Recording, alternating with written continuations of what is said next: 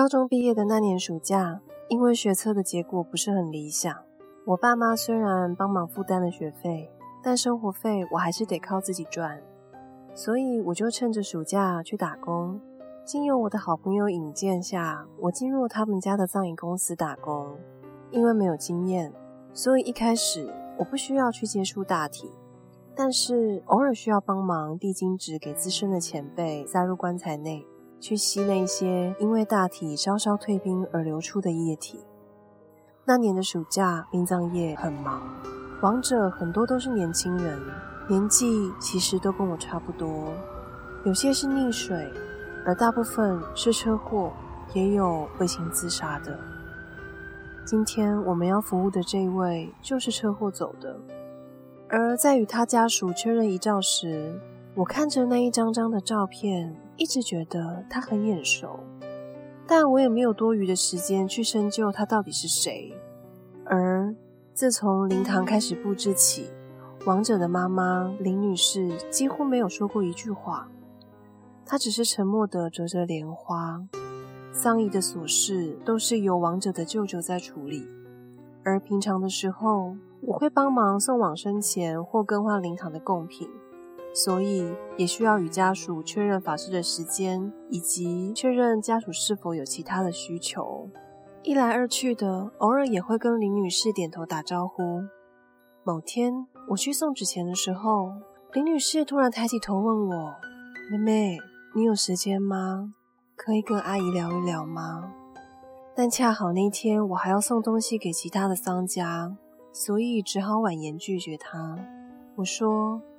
阿姨，不好意思，因为我还有其他的商家要服务，所以我今天没有办法跟你聊天。歹势呢？阿姨红着眼眶，点点头，表示她知道了。然后我就赶着去送其他商家需要的物品了。那个年代的手机没有像现在这么方便，那时的手机只有彩色拍照功能，而且没有导航，很多商家的地址还是需要用问的。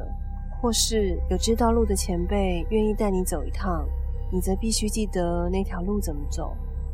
而我记得之前前辈骑着车载我前往的时候，只经过了一条隧道，然后往前骑了一个路口，左转下坡之后的右边第二家就是我们的客户，但我现在却找不到那条坡，我前前后后绕了好几圈。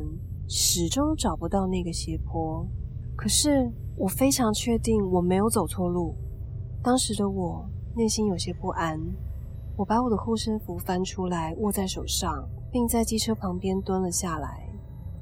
我一直提高警觉地望着四周围，发现路上完全没有车，非常的安静。不知道过了多久，我突然听到有个女生的声音对我说：“回去。”回去！我愣住了。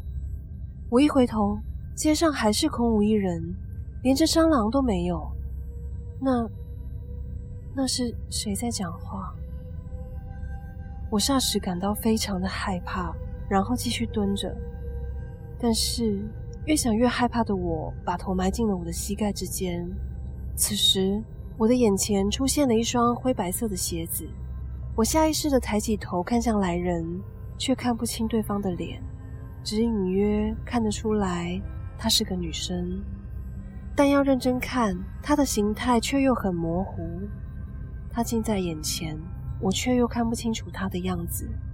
正当我恍惚之间，她又说：“回去，往回。”说完，她就原地雾化了，是真的雾化。就像电锅打开时的水蒸气一样，消散在空中。但是随着它雾化之后，前方的路也跟着起了大雾。因为雾太浓了，我没有办法再继续往前骑，只好听从他的话往回骑。我往回骑了一段路，赫然发现我的车其实是熄火的状态停在路边的，且我停的方向与我要前往的地点是相反的。而我的手还在催油门，我就像做梦一样。这时，我的手机响起，是公司的大姐打来的电话。我一接起电话就被她骂了一顿，因为原本要送去商家的东西已经迟到了，她已经找别人送了。可是她要求我立刻回到公司去送其他的东西过去给林女士，因为那是隔日一早就要使用的。我连忙印好，并重新发动车子，准备回公司拿东西了。我一骑过去。发现我正在找的那条斜坡就近在眼前，而那个路口正躺着两个人。映入我眼帘的画面是满地的鲜血及摩托车的残骸四处散落，现场围着很多人，救护车的鸣笛声远远传来。我不禁想，如果我在那个时段经过了那个路口，是不是现在躺在地上的人就换成是我了？虽然这只是我的猜测，但我还是在心中感谢那位不知名的小姐，她帮了我。等我送东西到林女士那边时，他突然很激动的拉着我的手对我说：“哎呦，还好，还好，还好你没事。”我疑惑着看着林女士，并问她。